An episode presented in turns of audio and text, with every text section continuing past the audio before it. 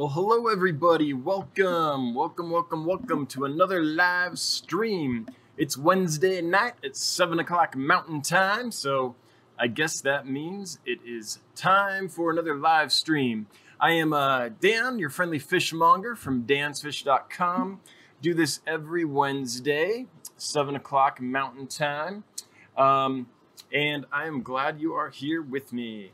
Um, Turbo, welcome. First one in, Turbo. You get the prize. Glad you're here, Turbo. Hope all is well. Um, so it's been an interesting day. I, I had a, a super, super early work meeting. So I've been up since the crack, well, before dawn, actually. I've been up since it was dark and uh, been going all day. And then I got a, a call from my school, my daughter's school, from the nurse that she had fallen and hurt her arm and like her elbow was hurting and her fingers were all like swollen and purple. And so we had to take her to the uh, hospital and thankfully it's just a sprain um, but you know it's hard to see your little one in pain. But she's she's resting now. She's okay. Um, but anyway that was my day. It was it was a long. Hope everyone's doing well. Mile High, welcome. Lumpy into house. Lumpy's not only into house, Lumpy's into house at the top of the live stream. Welcome, Lumpy. Peter, hey, welcome, Peter Thiel. Um, everyone's saying hi to each other. MJ, welcome. Glad you are here. Patricia, great to have you. Vinoxky tank or is it Vinoxky tank? Maybe. Welcome, welcome. Prolific, glad to have you. Candy, welcome. Dank, Dank, welcome. All right, so we're gonna do something today. Um, Dank hates YouTube sometimes. Wonder what happened. There must have been another stream where something petered out or something. Yeah. Um, so today I'm going to start by giving a little presentation about killifish. Um, and I'll show some images and some slides and talk about them and get to the point where I can kind of focus in on their different reproductive strategies. And then um, after that, we'll I'll take questions. We'll talk about that or any other fish topics anyone wants to talk about. Um, I like to keep it a little loose, but I do feel like sometimes it helps to have some topic to start in, right? Just to get things rolling. So it's not just sitting here and waiting for people to ask questions or something. That could get a little old. So that's the plan today. We're going to start. I'll give a presentation on killifish and then we'll open it up after that. But going to wait a couple more minutes while folks pile in. Rebel Reefer, hey, welcome. Glad you're here, Rebel. Good to see you. Good to see you. All right. Dank says no notification for my stream. That's why he hates you hates YouTube. Well, shoot. Man, I don't know. It like sometimes it works, sometimes it doesn't. I do the same thing every time, so I don't know. I don't know what to do. I don't know if it's something I'm doing wrong or if it's something that uh, that just YouTube isn't sending them out all the time. Not quite sure. Um, but either way, we're going to soldier on. Um, in that case, since the notification didn't go out, if if folks would be so kind to share it around so people know we're on, um, then uh, in about 30 seconds here, I'm going to start uh, the killifish presentation. All right, uh, prolific. How do you take care of guppy fried? You leave them in the tank with the parents. Um, we, I'll get into that prolific um, after I talk about the killifish. Yes, you can leave them in the tanks with the parents, especially if you have a lot of floating plants and cover, or you can remove them. It's totally up to you. There's advantages and disadvantages to each way. So I'll, I'll talk about that in detail though when I'm done talking about killifish here in a second. Um, if but prolific, please uh, repost that comment afterwards because I'm liable to uh, forget as I go through the presentation. All right. HC, hey, welcome HC. Q Aquatic, Susie, welcome. Glad you are here. All right. Okay, well, we're going to get going. So, oh man, hope the stream's still doing good. Hope we're still doing good. Ah. All right, prolific, good. We'll do that then. Just just remind me, okay? Cool. So I'm going to bring up a uh, new screen here and start this presentation. Um, just a moment. And hopefully everyone can see this. All right, so let's talk about killifish. Um, my favorite fish, perhaps, my favorite group of fish, if I had to choose just one group of fish that I could have, it would be killifish. And the reason for that is because there's so many different kinds from so many different environments that I think there's something for everybody. Um, also, they're one of the first fish species I ever kept. Um, some of my lifelong friendships that I've developed over the years have been from killifish, meeting people that liked killifish and bred them and helped me out when I was a kid and trying to learn about them. Um, my I call him my godfather and godmother, Jim and Agnes Forche. Um, I, I, met them through killifish. Um, so it's not just because I like the fish; it's it's because of that too, but also just some awesome awesome relationships. excuse me, that I developed, and it's just been an important part of my hobby and and the people I know in my life. So that's one reason I like them. So today I'm going to talk about killifish reproductive strategies. Um, and first, let's talk about what a killifish is. This is not what a killifish is, right? They aren't these killer fish. Um, they're not big, ferocious things. They're about the same temperament as like a live bearer, say a platy, or depending on the species, maybe a swordtail or a guppy, depending on how aggressive the species is, but nothing super aggressive. They're also not this, right? Um, so here's what a killifish is. This is the breakdown. Um, and it's kind of interesting how closely related they are to live bearers. That's why in this slide there's lots of live bearers here. Um, so killifish are broken into a couple different orders. And by the way, um, let me just say that I am not arguing here um, for making a taxon, making an argument for how killifish should be uh, classified. Nothing like that. Um, there's some scientists that would agree with what I'm about to sh- show you as far as the breakdown of the classification of killifish. And there's other people that would argue that that's wrong and we should shift this one here and that one there. It's always changing. Um, that's how scientists keep their jobs, right?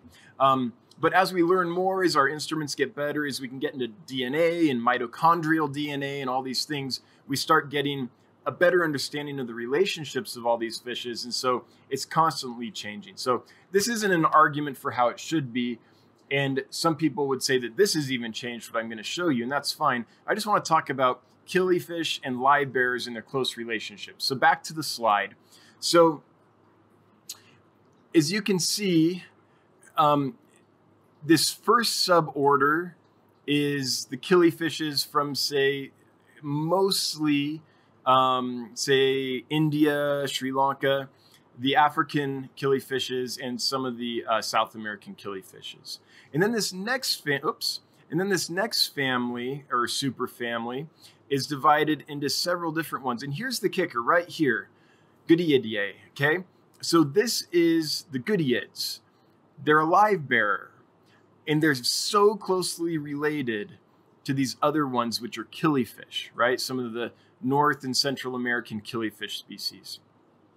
And then if we go down, we have Valenciidae, which is like killifish that live in Spain. Uh, I mean, they come from all over, but these are European, Mediterranean killifishes. Then we get into the pupfishes. And then from there, we get down into like, this is Poeciliidae. So that's the uh, that's the really common live bearers that we know of, like guppies and things like that, right? The ones we're all familiar with. But the point here, the point here is that killifish and live bearers are super closely related. In fact, um, you they're often called killifish are often called egg-laying tooth carps, and live bearers are simply called live-bearing tooth carps. main distinction being their mode of reproduction. But that's not hard and fast. We're going to look at some killifishes that um, have internal fertilization, and we're going to look at some live bears that lay eggs. I mean, it goes back and forth. It's it's not it's it's kind of fluid how they've developed. Anyway, let's look at some other stuff. Okay, so if we look, whoops, here, I want to talk about where killifish come from and kind of um, the niches they fill. So on over here we have um, a couple different killifish. This is from South America. It's an annual fish. This is an Aphanius from um, the Iberian Peninsula, I believe, is where this one comes from. So um, the Middle East.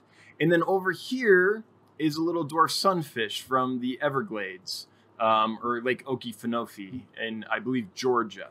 So as you can see, they look very similar. So they've kind of inhabited these these niches. So what they'll do is will inhabit a niche, and based on the different pressures it's exposed to in that niche, it sometimes develops a very similar solution as a fish that's completely unrelated and on another continent, right? Another example of this, this is a killifish over here on, on my left. I don't know what it is for you, but it's Poropanchax burchardi, one of my bucket list fishes. I love this little guy. This is from Africa. And then over here we have a pseudomugil, which is a rainbow fish, a blue eye. Totally different continents, not really closely related, but look very similar, right? Have adapted very similar solutions to the, to the niches that they inhabit. Same down here. This is another Poropanchax from Africa. This is a native killifish, the Ommata, um, from southeastern United States. And over here is a rice fish, not uh, pretty closely re- related. In fact, rice fish used to be called killifish and thought to be killifish, but again, very similar, even though they're not the same fish, right? So it's just interesting how when a fish finds a niche, um, it sometimes develops the same solution, even though it's on a completely different continent, right? I think that's cool. So now we're going to look a little bit into. Um, oh, wait, did I just do that whole thing looking at me? I did, huh? Hang on. So this was the slide I thought you were seeing while you were looking at my face. This shows the uh, the different killifish versus the sunfish, the killifish over here versus the rainbow fish, killifish over here versus rice fish in the similar niches. Okay, now we're to go to another slide. So this is I just want to show you guys kind of the different types of killifish and where they come from. So this is North America. This is the United States a lot of people don't know that there's a lot of really cool killifish right in our own backyard. Um, this here is Fundulus zebrinus, which is native to like Texas. We were talking about this a few live streams ago. This is a northern studfish. This is uh, Fundulus catenatus. This was collected by my friend Stan Sung in his one of his fish in his tanks. It's his pitcher. Big, beautiful killifish. It's a native. The flagfish, we all know that one. Here is the Devil's Hole pupfish, really interesting fish from Nevada. Um, this fish here is another pupfish. This is from, I believe, Death Valley. And then this is, uh, oh, how do you say it? Adinia, is it Zini, Azina? I can't remember, but it's like a salty killifish, a, a killifish that comes from brackish waters up here in the United States. Um, and then if we move to Europe and the Middle East, there's also killifish from those regions. Um, I and the reason I'm starting with these kinds of fish is I think we're familiar with like Gardneri and leertail killifishes, the australi. We're familiar with clown killies. We're familiar with golden killies. So I'm starting with some areas where uh, people might not realize there are really cool killifish. They're, they're from all over. They've developed uh, a lot of different. They've inhabited a lot of different continents because they're a generalist and they can adapt really easily to different environments.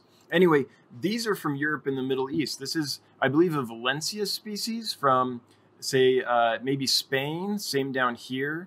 The rest of these are Aphanius species, and the Aphanius species are mostly from the Middle East, Northern Africa, and they inhabit just some really toxic, um, really super saline, uh, just hard environments to live in. But they've, they've adapted to that, and they're beautiful, they're gorgeous. Okay, now we're going to transition to um, a place that has some of my favorite killifish in the world, and that's Sri Lanka and India. So let's take a look at those. So this here is Aplocheilus dayi. I have these right now. If you want them, they're at dansfish.com. One of my favorite killifish ever. Down here is Aplocheilus lineatus in the lower left-hand corner. Um, this is the fish that they've developed the golden wonder killifish from. I like this one better. I think the normal wild fish is prettier, but they've developed that pure gold iridescent morph that we find at like Petco and in different different shops. It's a very commonly available killifish. In the upper right, this is Aplocheilus kirchmayeri, which is super closely related to the Aplocheilus blocki, which I have, or blockii. Um, and then this down here is um, panchax. So these are from India, Sri Lanka, kind of the more Asian killifish. Um, and that's about where um, the that's about as far east if your reference point is America, that's about as far east as the killifish travel. After that, they kind of get replaced by rice fish, um, by some of the different cyprinids, by rainbow fish, things like that. So this is kind of, these are kind of the border of their range. Okay, the next one, we're going to look at these. These are South American and Central American, and these are non-annual killifish. And we'll talk about what that means in a minute. But right now, most of these are rivulus, um, which is a pretty large family of fish in South and Central America. And then up here is Cubanichthys cuban, cubanensis, I think, um, which is a, a killifish from Cuba. And there's several killifish scattered throughout the, uh, the islands, the Caribbean. Um, moving on, these are some of the coolest fish ever. These are South American killifish, and these are some annual species. So looking at these, there's a wide variety. There's some Austrolebias, there's some Simpsonichthys, um, there's several genuses uh, represented here, but this gives you an idea of kind of the range of colors and body shapes and things that you can find in South American annuals. Um, really, really cool fishes. Um, okay, now we get to the mother lode of all killifish. We're going to travel to Africa, and this is where killifish really diversified and, and got to their full potential. So let's take a look. This first group, these are the lamp eyes. On the left, you have some of the, um, oh, geez, Procatopus species. And then you have some um, Poropanchax species. And then here in the middle is an awesome lampeye. It's from Lake Tanganyika. It's Lamprichthys tanganicanus. Really cool, really big lampeye. And then over here we have another African lampeye, which is, uh, these are ap- species. Now they're called lampeyes because just like rice fish, their, their eyes just glow um, when they hit the, when they're hit just right. So, so these fish, these lampeyes have developed to um, inhabit the same niche as a lot of the rainbow fish and rice fish and things like that. They're kind of a mid to top uh, water swimmer. They're very active. They're pretty quick. Um, they're uh, analogous to rainbow fish. Uh, like the Lamprichthys down here, those would be like a Militaniata or Melanotaenia rainbow fish. And then these smaller um, Poropanchax and Aplocheilichthys and things like that, those would be like your Pseudomugils, uh, your blue eyes, let's say. Now let's look at the next place in Africa. So these are the top dwellers. So the niche these guys inhabit is the very top of the water. If you see, they're kind of flat across the top. Their mouth is on the top of the body, and they're like a little torpedo. And what these guys do, these are Epiplatys species and Pseudepiplatys species for the Annulatus or the clown killie in the upper right here. But these guys they they live in these mostly slow flowing streams, um, often covered with vegetation, and they hang out under the vegetation and they wait for insects to fall on the top of the water and they just grab them.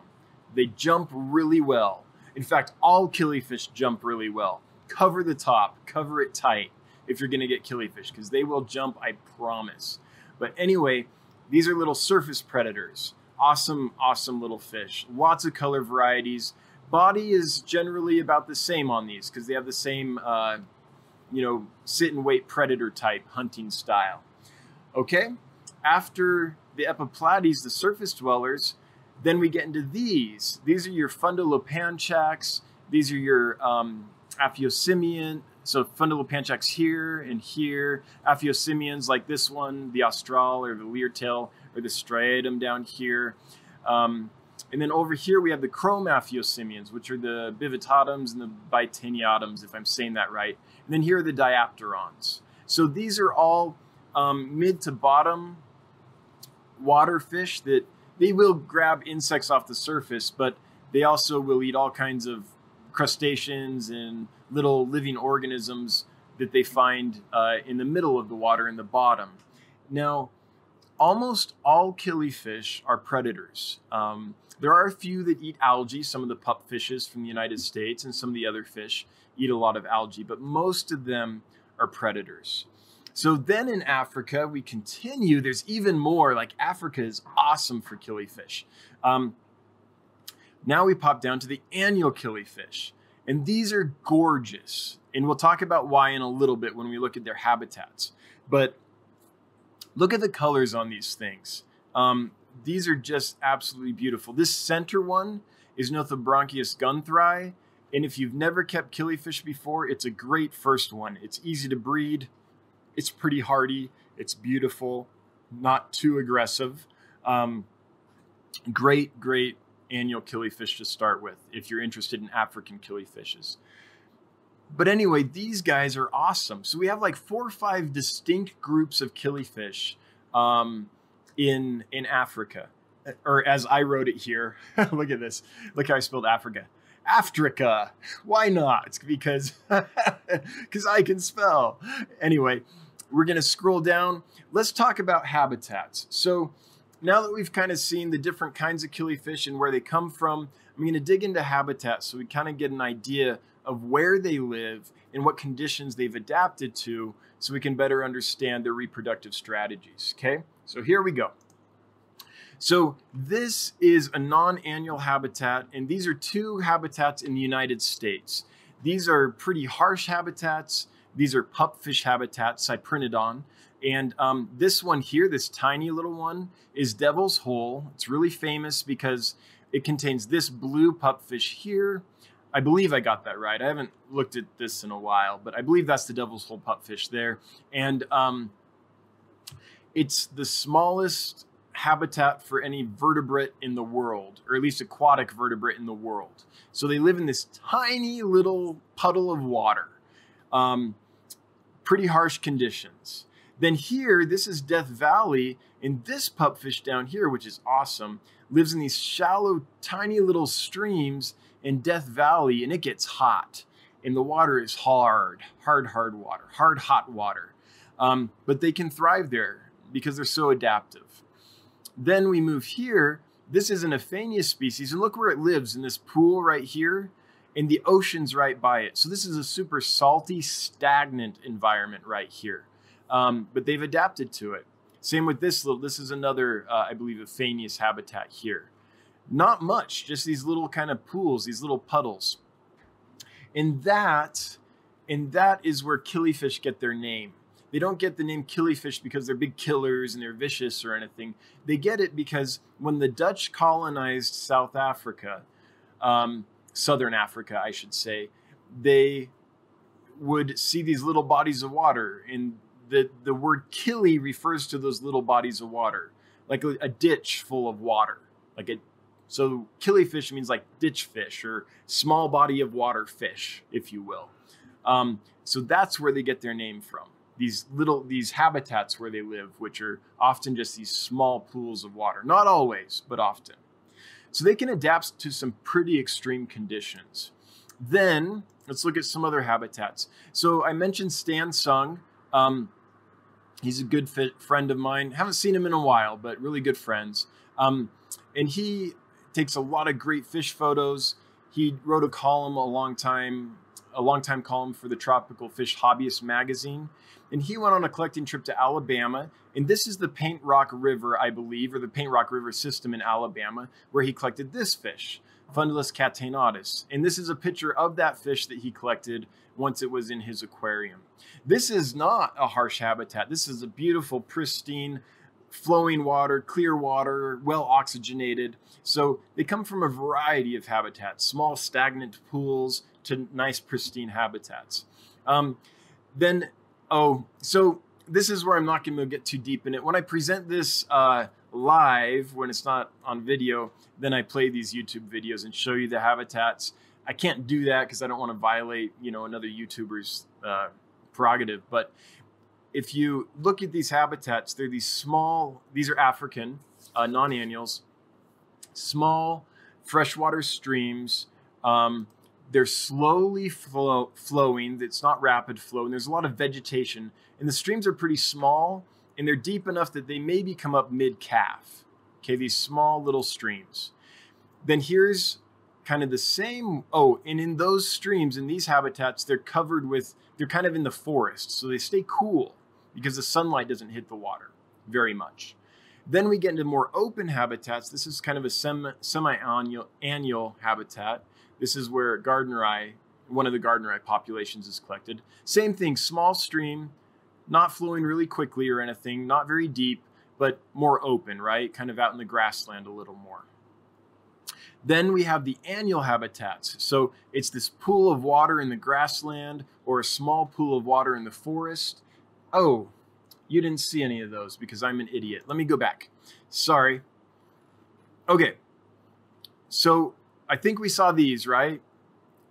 Yeah.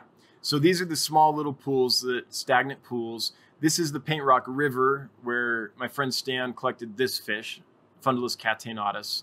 And then this these types of fish come from small forested streams, slow, slow moving streams. They don't like current.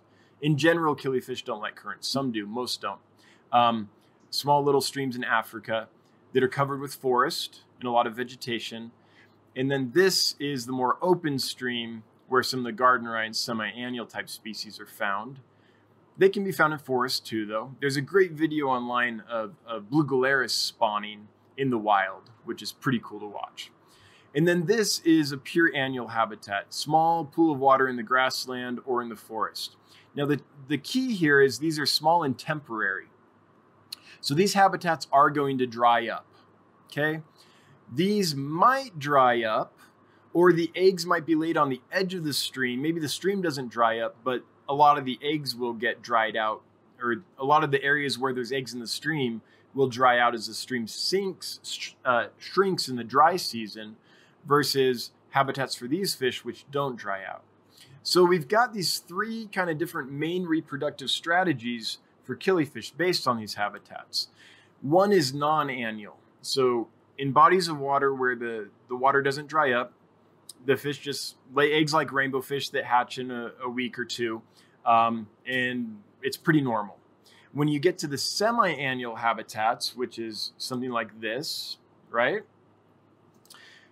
Then the eggs might dry up. And so the fish lay eggs which can be water incubated like a normal fish egg, or which can go through a drying period and will then hatch when that air when it rains again in that part of the stream or the bog or whatever gets flooded again and and now there's more um yeah once okay they lay their eggs in part of the stream that might dry up. If it does, then the eggs don't hatch right away. If it doesn't, they do. But if it does dry up, the eggs stop developing partway through the de- their development and hang out until it rains again. And then when they get wet, they hatch again. So that's semi annual. And then there's the annual species, like these guys, where, um, where it's going to dry up for sure. And so these fish their eggs almost have to go through a dry period. So they lay these annual eggs, um, which the fish grow up, lay their eggs in this small pool or, yeah, small temporary body of water. It dries up. And then a few months later, when the rains come again, all the adults are dead, but the eggs are in there and the eggs will hatch. And these fish have been around since Tyrannosaurus rex, and they've been around for a long time which is amazing because it sounds like this very unstable situation, right? This tiny little body of water, it dries up all the time. You'd think that a fish that lived in there might last a few generations, but after that, it's like anything could go wrong and it could die. But no, a lot of these fish have been around for a long, long time, a lot longer than you and I are humans. Um, you know, it's interesting to think about to me. So let's look at some other stuff here. So that's the different habitats and why the fish have developed annual, non-annual, and semi-annual uh, breeding strategies. Now let's look at this. Here's a detail of an annual habitat in the wet season. It's pretty muddy, it's pretty murky, it's not a pristine habitat, right? it looks like a cow pond is what it looks like. And then over here is the habitat later in the dry season. It's it's gone, right? And it might not be the exact same pool of water, I don't know, but you get the point, right? So these fish, um, if you look at the color patterns on these fish, I'm going to go back to the slide in a second, but why are these fish so beautiful? Well, if you live in this, it's totally brown, you can't see very far. If you're a female, how are you going to find a mate? Well, you're going to look for this really brightly colored male, right? So the males of these annual fishes have developed these super bright colors so that the females can find them. And so over time, with that going on, the females have been selecting for bright color, and we get these beautiful annual killifishes. Now, it happens in the non annual killifishes too. A lot of them come from really kind of dark, overhung habitats where there's so much overhanging vegetation that not a light, not a lot of light penetrates, like the the diapteron, uh, the non-annual diapteron killifishes. Um, those come from those habitats, and they have super bright colors. Um, let me show you what I'm talking about. Uh, let's scroll back up and I'll find them here. These guys on the bottom right hand side. These are diapterons. They come from small mountain streams, really forested, a lot of leaf litter and things like that. And the females find them because of their super bright colors. So that's kind of one way to think about. Um, oh, of course I didn't switch it. Sorry, I'm not very good at this. Uh, it's better live. like not across the internet. So let me show you this again. I'm sorry, guys. These guys in the lower right hand corner, these are diapterons. Um, and, and look at how just super brightly colored they are. So let's contrast that with, um, say, these guys, which maybe don't come from an environment which is so hard to find. So they're they're pretty, like they have some definite draw, but not but like Degei here, I would bet you anything the J.I. doesn't come from a super dark or super murky habitat because it hasn't had to develop super bright colors. Um, same with these lamp eyes. Um, lamp eyes generally come from more flowing streams, larger bodies of water, pretty permanent bodies of water, flood zones, um, and haven't had to deal a whole lot with that. So I'm talking very generally. There are definitely highly colored species that come from clear streams that are in ponds and things, and bland species that come from really murky water. But it's just it's just a general statement. All right, let's keep that in mind. So, um, okay, I'm going to keep going here, and it's not going to be a whole lot longer. I want to get to questions and comments and um, talk about anything that anyone wants to talk about fish related. But so I can't show these YouTube clips, obviously, but you can search YouTube and find all kinds of uh, breeding behavior. But basically, the point for these is these are non-annual killifish, these top two. And so they spawn in like plants or they'll spawn in, in leaf litter and things like that too. But the point is they're just going to deposit their eggs pretty normally, like a rainbow fish would or a rice fish would or any of those common breeding strategies, right? Um, many of the barbs will just go and lay a few eggs a day like killifish do. Then you get to these uh, semi-annual fish, and they'll make an effort to kind of bury their eggs a little bit. When they when they spawn, they go down to the gravel, and when they kind of jerk apart at the end, the, there's a flick of the male's fin, which kind of buries the egg a little bit in case the habitat dries out. Then we get into the African fish, and this is how they spawn. They're called plowers. So what they'll do is they'll kind of plow. If this is the surface that they're spawning in, the the bottom of the uh, pool of water, they'll kind of plow through it, furrow through it, right? So the bottom third or so of the fish gets buried um, in the substrate, and they'll kind of jerk apart and flick their fins so that the egg goes down and gets buried in that. But it's not super deep. It, it's buried, but they aren't going down too far. But then we get into a really cool thing, which is these guys, the South American annual killifish. These guys will dive into the bottom of the pool, into the mud, and they'll bury themselves completely. So they're getting down really far. Some of them will get down, some of the bigger ones can get down three, four inches. They'll be buried completely. They'll just go down into the mud, lay their egg way far down there, and then come back out. Um, they just dive into it. It's really cool to watch. It makes a mess in the tank. That's one reason to use a bare bottom breeding tank for these guys. But um, yeah, these guys are serious about about their eggs being way down in the mud and um, and surviving a severe drought. Um, and it's been theorized. Now, this is complete theory, okay? But I've heard some some experts one who were wondering out loud why these different breeding behaviors. Why do these guys plow and these guys bury? And the thought is that since these guys come from Africa, that there's huge mammals there like elephants and rhinos and hippos and things. And the thought is that those large mammals as as the pools shrink, they're walking through the mud and they're kind of churning the eggs into the mud and burying them deep. Whereas these are from South America, where it's a lot less likely that a large mammal is going to come by and bury their eggs for them. And so the South American fish are thought to bury their own eggs because they don't have that help from the large mammals. Like there are no elephants in South America, you know. So just some thoughts, nothing scientific, but speculation that's always fun to do with fish. Okay, so we're almost done, but before we finish, I want to talk about where it gets a little weird. Um, so we think of live bearers as guppies and things. When we think of killifish as these egg-laying things, and the two shouldn't meet. But this is a genus. Um, these guys, the common name is fighting gaucho. They're South American annual killifish. So they come from pools that dry up and the eggs have to last through the dry period and they'll hatch when it rains again. These guys live there, but they're internally fertilized. So the male has a little split in the fin, like a, like a goodeid would have, a live bear. They impregnate the female, so to speak, but instead of the eggs developing fully within the female and then hatching completely live, the female will drop her eggs into the substrate.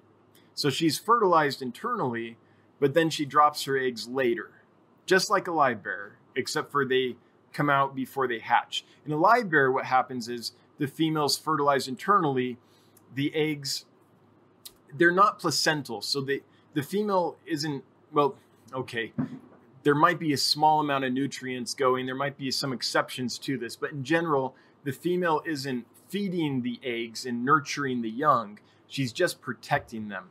So the eggs already have all the nutrition and everything they need to develop inside the female. So what a female live bearer does is she just holds the eggs inside until they hatch and then they're expelled. That's more or less how it works. So that's the same strategy that these annual killifish are using, they just drop the eggs before they hatch. That's that's the only difference. And then they're annual eggs, which can survive being dried out, more or less. Okay. Now, there's something similar to that in the live bearer world. So these these are two live bearers. Okay. These are both goodeids. Um, they're both from North America, I believe Nevada and California. And hang on, I'm scrolling here so I can um, talk intelligently about this. I have to look at a couple notes. Okay. So this is Crenichthys bailey, and then this is the Pahrump pupfish or uh, Empetrichthys latos, right? Now these are live bearers, and they're internally for. Oh, here we go. Sorry. Now these are like here's so here's the bailey.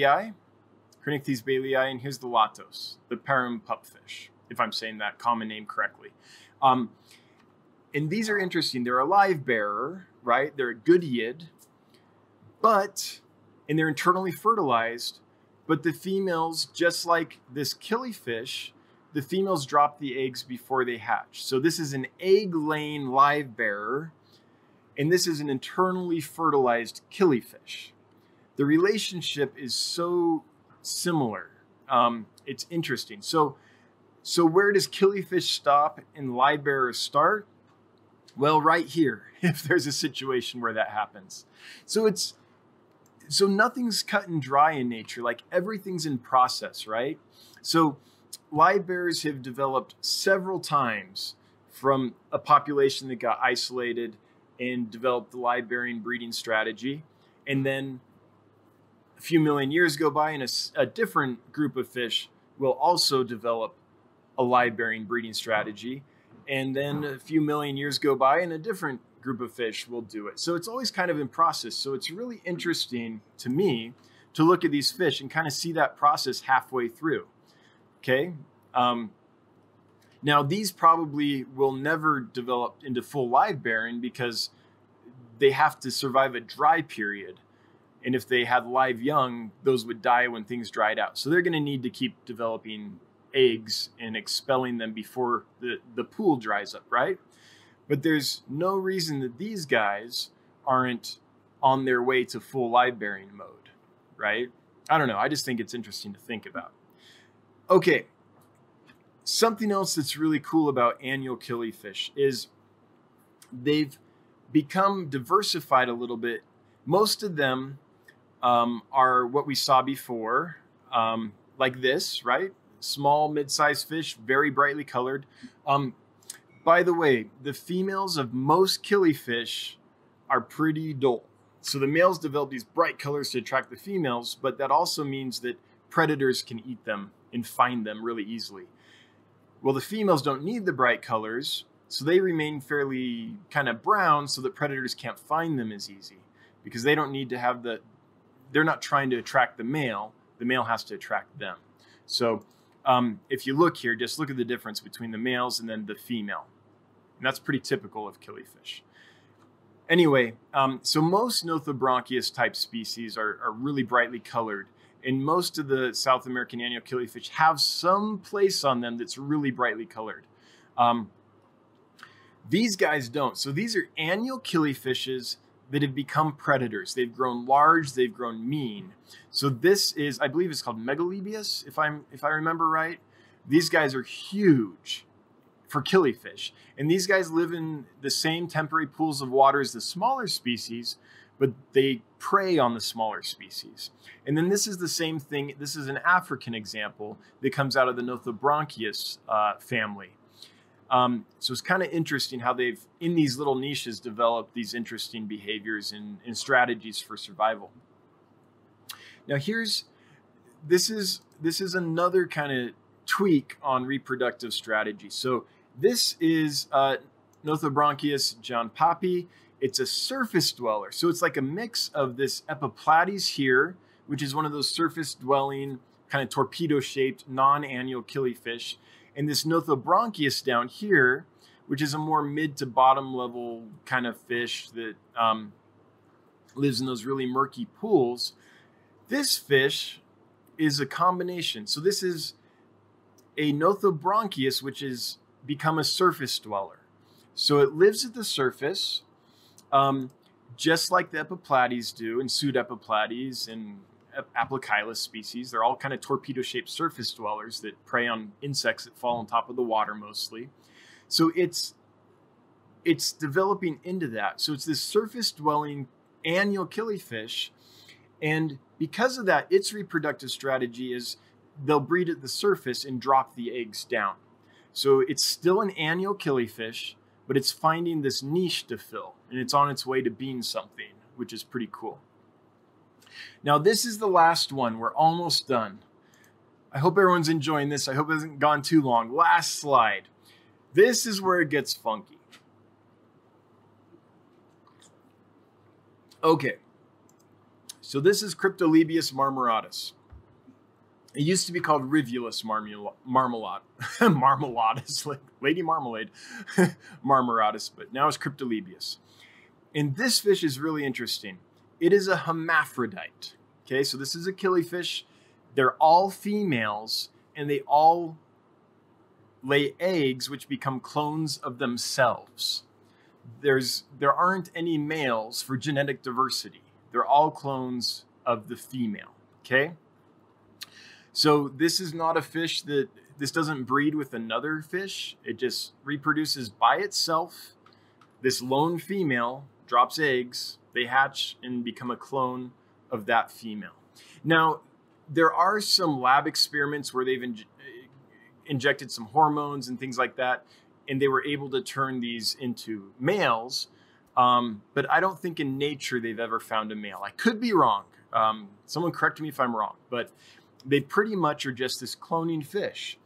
Why? Because they live in these tiny little habitats. Um, oh, okay, well, I don't know why, but I'm going to speculate. They live in kind of the most, the harshest of the harsh, very little water. Oftentimes the water dries up and they just live in like moist logs, in moist leaf litter, things like that. So they're, they're kind of really isolated out in these tiny little puddles. And so, how do you find a mate when you're in like this kind of damp condition, not like this body of water? Well, maybe you don't find a mate, so you just mate with yourself, so to speak, right? Um, you drop an egg and it becomes you. and it they're really interesting. They're they're almost an amphibious fish. They um, they'll live in water, but they they live in even out of the water in just these damp conditions. Say uh, a, a log that is hollowed out, and they'll all just jam up in there and stay moist in the log. Um, so I don't know. I think they're pretty cool. Pretty pretty weird. Hermaphrodite, right? So it's a vertebrate that that reproduces hermaphroditically. Anyway, that's the killifish uh, presentation. Oh gosh, that went a little longer than I meant to, but I can't stop, man. Killifish are awesome. You get me talking about them. I'm not gonna stop. um, so I'm going to um, scroll up. Hopefully, I didn't lose everyone, and go through the chat, answer any questions that people had, see what comments there are, and kind of get the interactive part of this thing going. Um, all right. So let's see here. Rebel Reefer, I'm glad you were able to catch the live stream too. That's awesome. Yeah, okay. Lumpy Dog doesn't know why we want killifish. Well, I hopefully I explained that with the Dutch name, ditch fish. It's not a killer fish, it's a ditch fish, right? Um, hey, Scouttown, welcome. Okay, going here, scrolling to where we get fish comments. Lumpy dog, family, species, and genus are not real. They are just human attempts to organize highly variable populations. I totally agree. Like, I totally agree. Um, we do that all the time. We try to make sense of things and put things in these neat little boxes for sure. In in in the world is not like that. So I agree. They're completely artificial. Um, but the the useful part of it is this um, the useful part is by studying the DNA and studying the relationships, we can get a sense of kind of how they came to be. So, which fish came first, and then all the other species radiated off it. And then we can learn more about the earth and the world that way. So, to me, the the the family tree, if you will, um, the ancestry is is telling. I don't care which box it's in. I just kind of want to know where it came from and what it's related to and things because that helps me understand things. Um, for example, for a long time, they didn't know. Um, oh, I'm not going to get into that because I can't remember all the details. But yeah, I'll talk about that another time. Um, sorry. Turbofish saw the video. Good, good, good. Um, all right, I'm going to go down. V-Stag, I keep and breed Blue Gularis Niger Delta strain and Aphyosemion celiae. Great, great, great. Um, so those are, I, I believe those are both Nigerian species. They're awesome.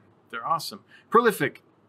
Oh, Prolific's out of here, but he's going to place an order. Well, cool. I, I love orders. It keeps the keeps the home fires burning.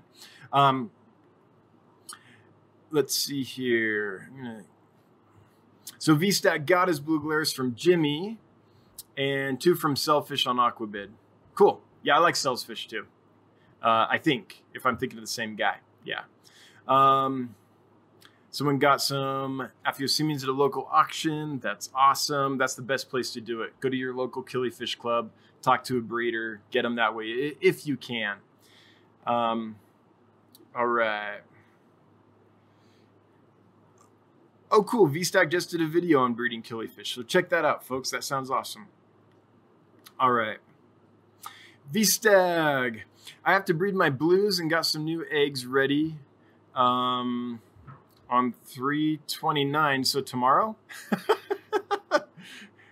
um, I think I'll get five fry max from these batches. I have approximately 50 eggs and we'll be ready over the next month. Oh, that's cool. Yeah, one of the challenges with Blue Gularis is uh, I've talked about this in previous live streams, is that they um, you get a ton of eggs, but not a lot of them make it through uh, development. A lot of them will will fungus on you, and that's just I haven't figured out. I haven't cracked the code for that. There's other killifish breeders that just turn out tons of blue gularis.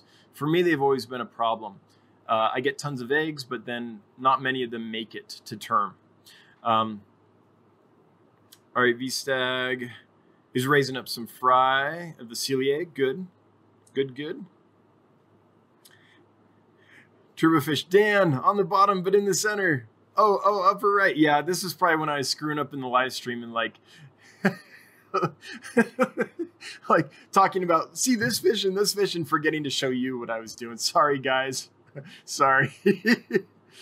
um, so killifish, Dank Tanks is asking what temperature, 73-ish. Yeah, let's let's talk about this. So this is a generalization, but most killifish don't like high temperatures. Mid to low 70s is good for a lot of them. Some of them, some of the diapterons and things, like it in the mid to high 60s. But then there are some species, like some of the pupfish and things, that like it in the low to mid 80s. Some of the Aphanius and pupfish, they'll take it cooler as well, but that's summertime for them, and so they really start breeding with those higher temperatures and getting active. So there's a broad spectrum. But if you get a killifish from a pet store and are not sure what temperature to keep it at, well, research it. The information's out there, but most of them will be just fine in the mid 70s. All right. So Patricia asked, do they jump? Yes, all killifish jump. Almost all killifish jump. And they jump like you wouldn't believe. So keep the tank covered you can't just lower the water level and think they can't make it. Um, I've had them jump out of 10 gallon tanks that had two inches of water in them, and they still jumped out of the tank. Especially rivulus, they're the worst. They because they like to hang out like halfway in the water, halfway out of the water. A lot of the rivulus, so they're perfectly fine just like crawling up the tank, kind of like a goby, and, and flinging out. So yes, killifish jump. All killifish jump in general. Just let's just say all killifish jump keep a tight lid. Janet had to bug out, no problem. V-Stag agrees, yes, they love to jump. Heavy lid is a must. Yes, I totally agree. Um, I think we've all learned that lesson the hard way. And, and when you feed, don't forget to put the lid back on. Just just don't. Candy, great information, Dan. This is why I like your stream. Well, thank you. I know it's it's that and the uh, it's the fancy lighting, right? I've got to get better lights for this live stream. I know it. Um, I know it's like dark and a little bit grainy. Uh, I've just got to bite the bullet and do that. Um, so people are talking about some of the fish they saw and pointing at them. Fire in the water, yeah. A lot of them are great. HC Aqua, I wish all these were more available. HC, a lot of them are. You just have to join your local killifish club. There's this whole network of killifish geeks, and the they kind of share the fish among their friends first, and your typical killifish breeder will churn out some killifish, but not in large enough numbers to really offer them outside of their group of friends. And so if you join a killifish club, there's a lot of local clubs. There's the American Killifish Association. But if you find a local club and you join it, um, you'll get first dibs on some of the best fish. And a lot of, of the fish that very rarely make it to the general market, um, you'll be able to find through that club. That's the best way to do it. It's not the only way. Aquabid sometimes they'll turn up on Aquabid. Sometimes they'll very rarely in a pet store or something like that. But local club, best place to get killifish. Um, candy, okay. Dink tanks, that means nice hard water for the Africans. Yeah.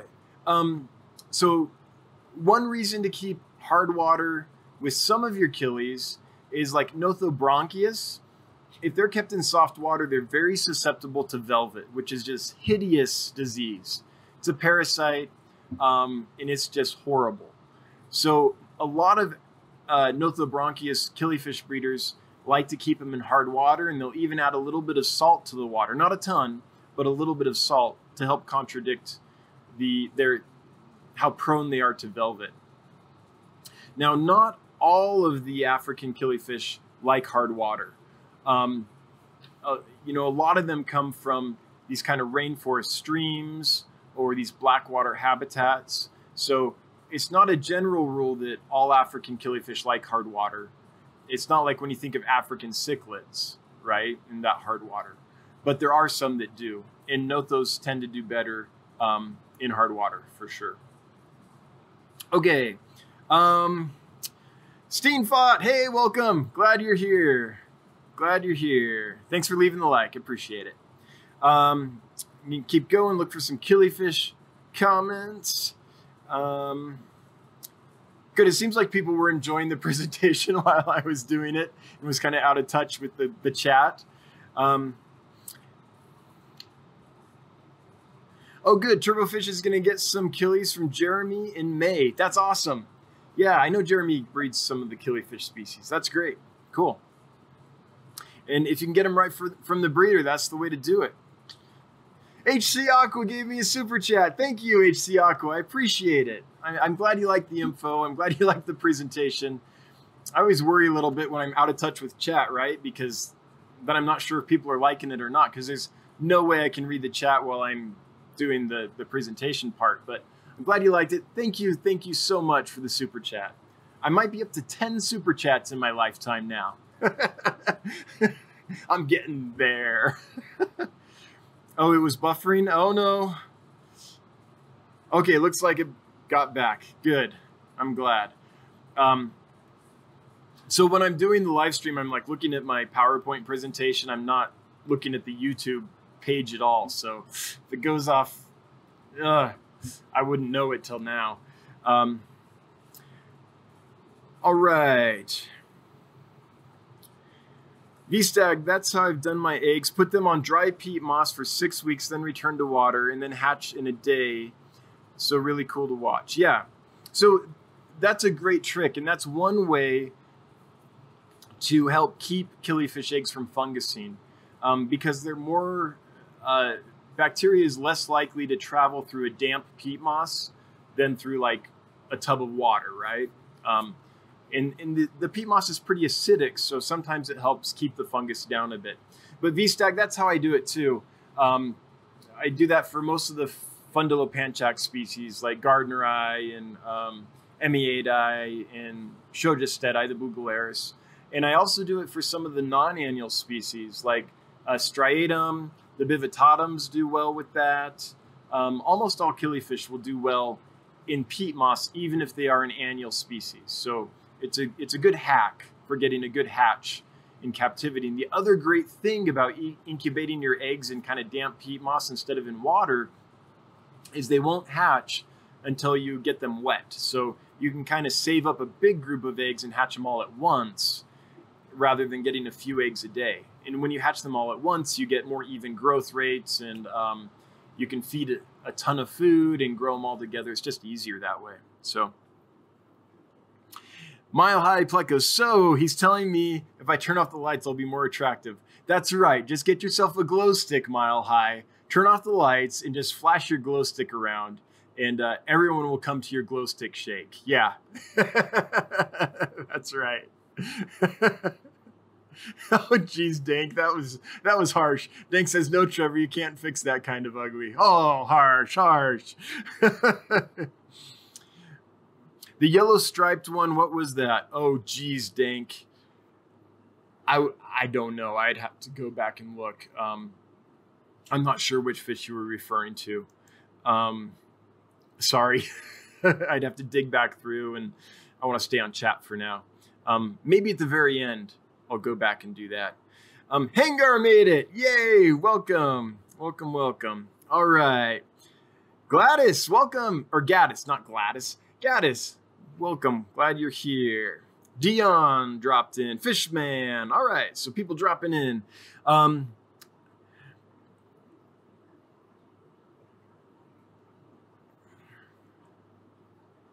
Okay, looking for some more comments and questions. Looks like a lot of people just chatting during the stream, so it's taking me a while, or during the presentation part of the stream, so it's taking me a while to find questions or comments, and I don't want to miss any. So just give me a moment. Dean, super chat. This is an awesome stream. Oh, yes. Shout out to HC Aqua for dropping a super chat. This is an awesome stream. Thanks, Dion. I'm glad you think it's an awesome stream. And thanks, HC Aqua, for dropping the super chat. That's that's great. All right. Dion's trying to get people to like. Good, good. Fishman can't can't click like and share while he's listening. Too busy listening. I like that. That's funny. Um, someone's asking what type of killie is that? It looks like a pike. Oh, I think that what you're referring to is probably um, that big predatory Nothobranchius type species. And that genus has changed on me, and I can't remember what it is and what the species name is. Um, I'd have to look it up. But if you Google predatory Nothobranchius um, or predatory Notho, N O T H O, it'll pop up for you. Um, but yeah, they're just like a pike. They look like a pike. They they kind of are. They sit and they wait. They're an ambush predator. So they've just like a pike does that. They've developed the same kind of body style and everything because they that's their behavior as well. So that's the model, the body model, right? That works well for that behavior. So that's what they do. Um, all right. Scrolling, people are saying that they're beautiful. Oh, Patricia had no sound. Oh no. Oh, good. Other people did have sound. Good for a second there. okay, good. They they refreshed and got sound back. I was scared that something had gone down while I was doing the presentation. That's no fun. Okay. Um, okay, I think Dang Tank says salamander fish. Yeah, so that's the rivulus, right? That's those killifish that don't have to be in water all the time. As long as their gills are damp, they can breathe and the rivulus take full advantage of that. So they're they're kind of halfway in the water, halfway out of the water, and you know that way they can occupy little niches of the habitat that no other fish can occupy. They can reach prey that no other fish can reach, and they can breed in ways that the other fish can't. So it's kind of amazing how they've adapted to all those things. Um, all right.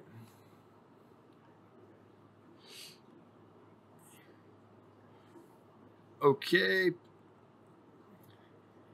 A coelacanth, yeah. okay.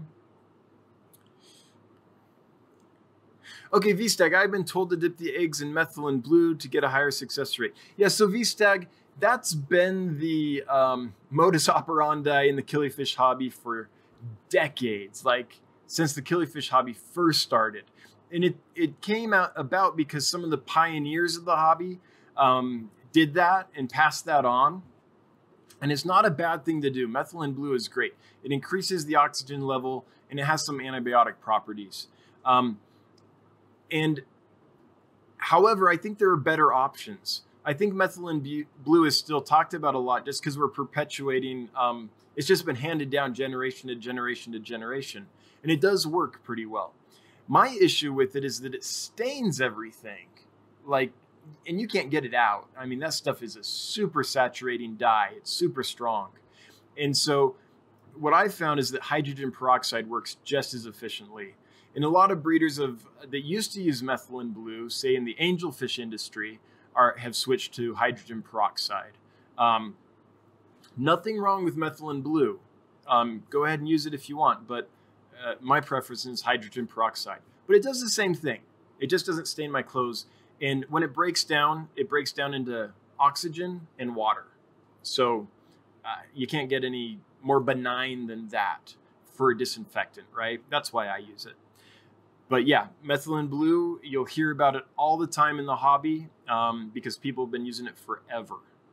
I just prefer the other one. Um, HC, I am in Hawaii. There's not a local killifish club. Yeah, that's true. HC, are you allowed to keep killifish in Hawaii? Um, are they one of the species that's that's okay to keep? Actually, this is interesting. So Hawaii at one time tried to get annual killifish introduced because it had a mosquito problem, and it thought if it could get these annual species of killifish to uh, live in these temporary pools where the, where the um, mosquitoes were propagating. It could control the mosquito population, just like they use um, gambusia for right mosquito fish. In fact, we've introduced them all over the world, and now they're a big problem. But they were introduced for mosquito control. But you can't have gambusia or mosquito fish in temporary bodies of water. So they've tried a few times to get annual killifish introduced, but they it didn't work. There's something about the mud. There's something about the quality of the soil that is different. Um, in Africa and South America, on those big grasslands uh, or those deep forests, there's just this kind of a quality to it that retains the moisture in a way that still allows oxygen to reach the egg so the egg doesn't die. Um, but they haven't had success introducing annual killifish to other temporary bodies of water. They've tried though. In Hawaii was one of the places they tried it. But anyway, just curious if you can get uh, if you're allowed to keep killifish in Hawaii. Um, if you are, then I think Aquabid might be a good source. But there are folks from Hawaii that are members of the American Killifish Association, and um, as long as it's an accepted species in Hawaii, then you could get them through the. It's called the BNL, the business newsletter of the American Killifish Association. That's where members list the species that they have for sale, um, and you can buy them from them, and they'll ship them to you. Um, yeah. All right. And I'm sorry you don't have a killifish club there. That's that's too bad. Dang tanks, what fish is it? African page two, first column, second row. Well, that's pretty specific. I should be able to find that. Um, oh, it says I'm not signed in. Sign back in, then click retry.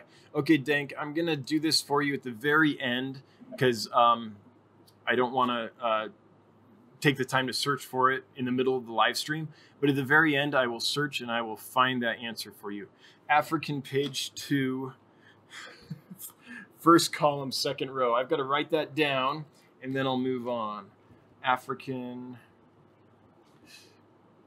page two, first column, second row. Okay. So at the end of the stream, um, I'll look that up and I'll post it in the comments for you, okay? All right, V-Stag. Um, or Dang Tanks, sorry. All right, Dang Tanks. Charles, I had a betta, be, betta, betta, Unimaculata jump out in the middle of the night while I was sleeping. I woke up to a rustling sound, thinking it was a mouse going through the trash. Found out it was the betta. Well, if you found him and he's rustling, then hopefully he's okay, right? Yeah, yeah, bettas are in the same boat. At least the wild type bettas. They'll jump just like killifish. Um, always cover their tanks. Yep. All right. Charles Fish has a comment. Um, I'm currently breeding Aphyosemion australe orange and Fundulus uh, rubrifronus, rubrifrons, uh, growing out fry from both species. In the future, I definitely want to work with more African semi-annuals. Uh, yeah, those are both awesome though. Australe are great. I love the Fundulus genus. I, I don't I'd have to look up that exact species, but there's a lot of really neat native Fundulus out there but yeah, I mean, Africa is where the killifish went wild. They, they're just astoundingly diverse in Africa for sure. Um, ACH Aquatics got a live stream. Welcome. I'm glad you did. Glad you did. Charles, I've had no success water hatching my Australe. All peat for me. The Fundulus, on the other hand, I only water incubate. Yeah, yeah, Fundulus do great in the water. Um, fundulus and pupfish, um, they're just so darn tough. The eggs um, that they and Aphanius do well in water too. Um, a lot of the fish that are non-annuals but come from really kind of harsh environments, kind of polluted types of environments, um, their eggs are just super tough, and you can water incubate them with no problem. Like flagfish, um, I'll get I, have incubated hundreds and hundreds and hundreds of flagfish eggs, um, which is a pupfish species. I maybe had five that have gone bad on me. I mean, they're just super hardy. So I, I think that strategy is right on. In the Australe, um, yeah, the peat will keep them from fungusing for sure. The the other way I've had success with non-annual species is usually when I pick the eggs, I have a lot of a lot less success unless I put them in peat moss. But if I just pull out the mop and put it in another container of water, um, and don't touch them, don't pull the eggs, often I'll get a good hatch that way too. Or if I just let them incubate in the aquarium they were spawned in and then pull out the adults, I'll get them to hatch too. But there's something about picking them and putting them in that small little container that they often don't like very much. Although hydrogen peroxide I've found does help. All right. Gaddis says, Well, thanks for not you like the pizza. You're welcome. I just said Gladys instead, but whatever.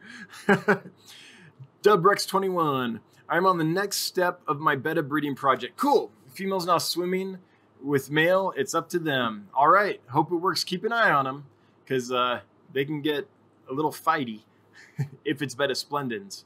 They can get a little aggressive, but great. Great, great. I hope it goes well, Dubrex. Uh, keep us posted. Like next week, I want to hear how it went. I hope you have good luck. Rodes, late, but we'll watch replay. Good. In regards to last week's stream and cloudy water, okay, I got a UV sterilizer. My cloudy water is diminished significantly, hoping the cause will also be resolved. Great, Rod. I'm glad to hear it. Um, that's wonderful. For those that don't remember, Rod had that milky white cloudy water uh, hit his tank. It's horrible. I think we've all seen it if we've been doing this for a few years. And what was interesting about his tank was it had been up and well established for a long time. So, um, you know, usually that happens um, with a new tank as it gets established. So it was interesting that it happened to his established tank. So we were trying to figure what could be the root cause. Don't know, but hopefully it just stabilizes. So, Rod, I'm glad to hear it's cleared up, and I, I think it'll stabilize in a while. VSTAG, how many different Achilles species do you have? Currently, VSTAG, I don't have a ton. I have Jordanella floridae, which is just a fancy way of saying Florida flagfish, right? Um, I have Aplocheilus blocki from Sri Lanka, which I like. It's pretty hard to find. And then I have Aplocheilus dayi, which is really hard to find. Um, they're I have pictures of them at dansfish.com if you want to see them. They're not necessarily the best pictures, but I've also got some videos on this uh, YouTube channel too if you want to check them out. Um, do I have the blocki? Yeah, I think I posted the Aplocheilus blocki video. So I only have like three right now. Um, but killifish used to be pretty much all I did. And I've raised lots of species, um, sometimes in really big numbers over the years. And if I had to go back to just one species, it would be killifish and I'm trying to ship in a bunch from Nigeria. Um, that I'm working on that. So once I clear out the fish that I currently have, then I'll get a bunch of killifish again. Um, all right, VSTAG, thanks. I will be using peroxide from now on. Cool. Yeah, try it out. If it works for you, yeah, great. Um, you know, something that's sometimes fun is to divide a spawn in half, put half in the methylene blue like you've been doing, and then half with peroxide and just see what works best with your water. Because uh, that's something else to consider is that you know there's someone will come over here and see what i'm doing and it works awesome and then it won't work for them because their water is different. Or i'll go to a different hobbyist house and say hey i'm going to try that but it doesn't work for me. So you know experiment a bit hope it hope it works for you um, mile high is going to bed sweet dreams mile high sweet dreams all right. Charles, I found that if I mix Pimafix in with the water I add to the peat moss, I have even less fungus eggs. Well, that's good to know. I've never tried that. Um, Charles, have you ever used Pimafix with hydrogen peroxide? I, I wonder if I can mix them. I don't know.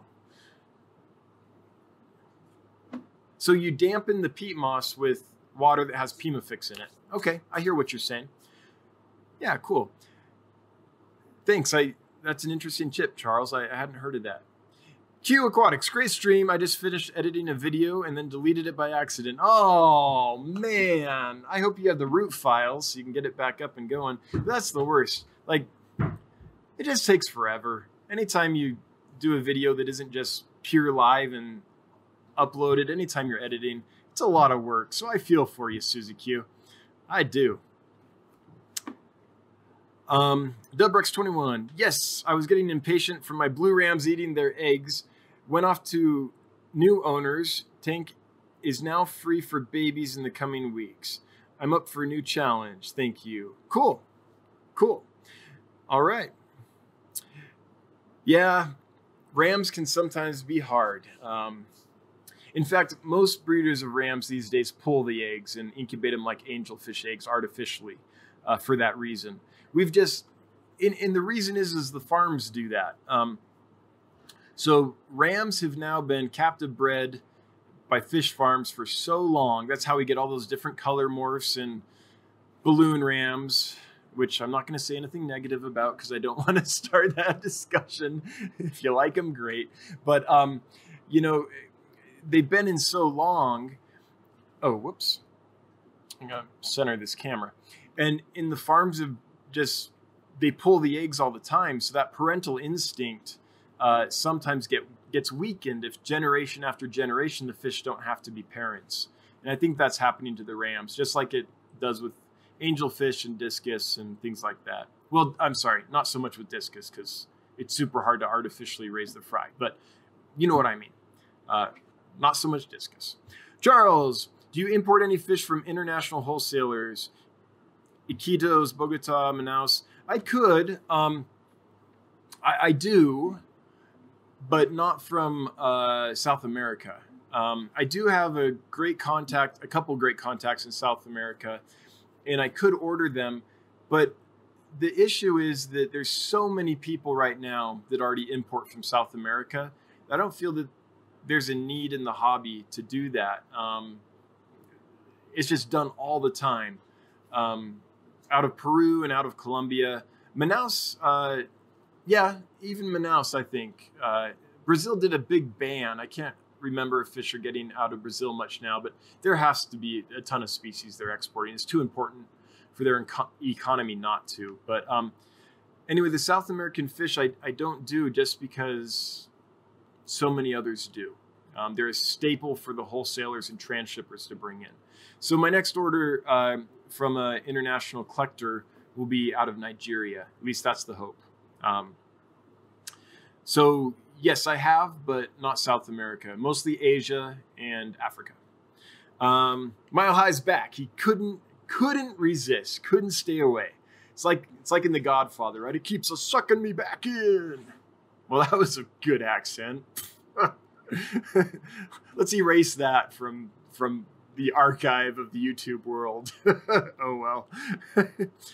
Charles, I haven't tried hydrogen peroxide yet, but maybe one day. I wonder if the peroxide would destroy the Pimafix since it's an herbal med. Yeah, I don't know. Don't know. Um, VStag never used the blue, just been suggested when I asked about better success rate. I use RO, right? And keep the TDS around 200 ppm. Okay, yeah, good, good. That sounds pretty standard, uh, VStag. Um, yeah, I mean, totally up to you. Um, I used methylene blue for a long time, and then I discovered hydrogen peroxide, and I switched because I had just as good, if not more, success, and I didn't stain everything, and um, I knew it broke down into just water and O2 oxygen, so I felt very comfortable using it. So that's why I did it. Um, Mile High, they're still bringing in fish from Brazil. Yeah, they would have to, like Project Piaba and all that. Yeah, yeah, you're right. Um, his perfect accent. Thanks. Thanks. Uh, mile high, a lot of my plecos are imported from Brazil. Really? Maybe it's just the Xingu River then, uh, Xingu River, however you pronounce an X, right? Um, where they're banned. Um, I just know that a little while ago, Brazil really cracked down. Um, I'm not saying they don't let fish out, but they, they really cracked down. And maybe I'm so I think where I heard that was I have friends that like to go down there and collect, and they used to just bring the fish back. They'd go collect them and bring them right back. And maybe that's where it cracked down. Maybe now you can only bring them back through an exporter from Brazil or something like that. So, yeah, I, I know fish are still coming from Brazil. Um, otherwise, there wouldn't be wild cardinal tetras and things from Piaba because Piaba's in Brazil, right? Project Piaba? I think so. Okay, um, it's 98 cents at Walmart. Yeah, yeah. Peroxide's super cheap. Um, Mile high, yes, they are cracking down. It's getting tricky.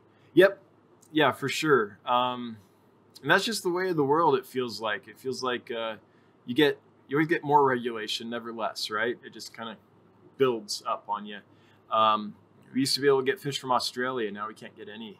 Used to be able to get all kinds of fish from Brazil. Now there's uh, definitely species that that you can't, and um, and I think the way you have to export them is is more monitored and things like that. Anyway, I'm not an expert on shipping out of Brazil, so I won't go any further into that. All right, so um, it's been an hour and 20 minutes. We've reached the bottom of the chat. So this is where I tell you if you have any questions that you really need answered or comments you really want to get out there, now's the time because in a few minutes here, since we're at the bottom of the chat, um, we're going to go ahead and shut this stream down. I did want to say thanks to everyone for bearing with me through that presentation. Um, and especially the points where I'd like be like describing the fish and forgetting to show them to you. so sorry about that. that had to have been interesting on your end. I'm describing this beautiful fish, and all you're seeing is my face going, hmm. Not sure how beautiful that is.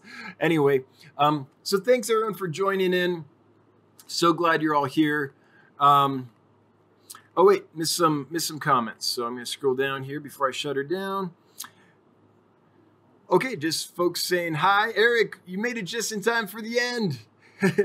folks saying, "Oh, you're welcome for the stream. Glad you guys liked it."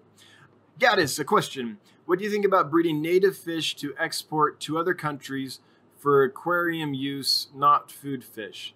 Um, I think it's I think it's great. Um, I don't think there's any problem with that. Um, breeding native fish is perfect, and if you can get licensed to export, I get requests all the time from people that want native fish, um, all the time. And it's funny, like the fish in our own backyard, we're like, ah, yeah, I see it every day, so it loses its kind of appeal. But for someone in Europe or Japan or something that can't get a hold of it, they really want them. Um, so yeah, I think it's a great idea.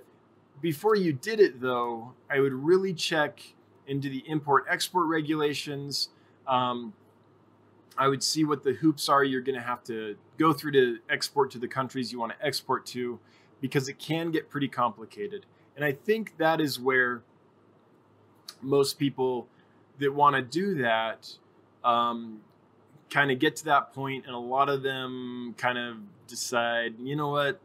I don't know if it's worth it. It's it's a it's a lot of regulation it's a lot of forms it's a lot of um, things to go through to export.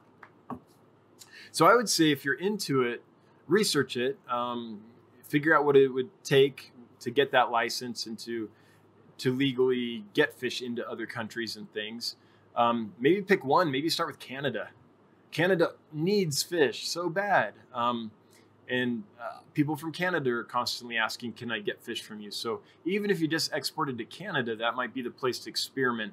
And then if that gets going well for you, and you figure out kind of the process, then maybe you can branch out into other areas. I don't know. I'm just spitballing, but yeah, I think I think breeding native fish and shipping them out would be a great thing to do.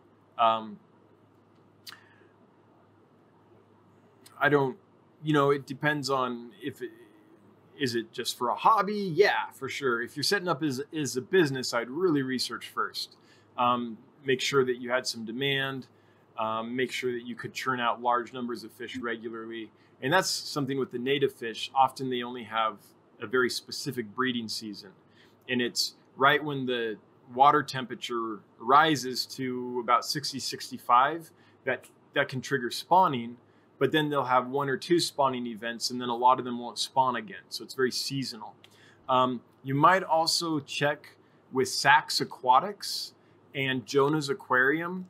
Um, I don't know if they export or not, but if they do, um, then you know that it can be done because those guys are doing it.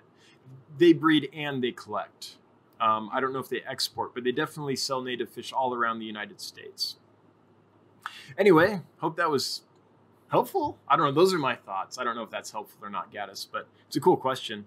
Um, Lumpy Dog, great live stream. Thanks, Lumpy. Glad you liked it. Glad you liked it. Um, Charles, I see that you apparently have the True Skunk Cory, yeah, on your website and not CO20. Where did you get them from? So, Charles, I that's what they were sold to me as. I got them from a wholesaler in Florida. So, I don't I'm not a Cory expert when it comes to identification. Um, they might just be the um, the the 20s. Um, they very well could be that common C number.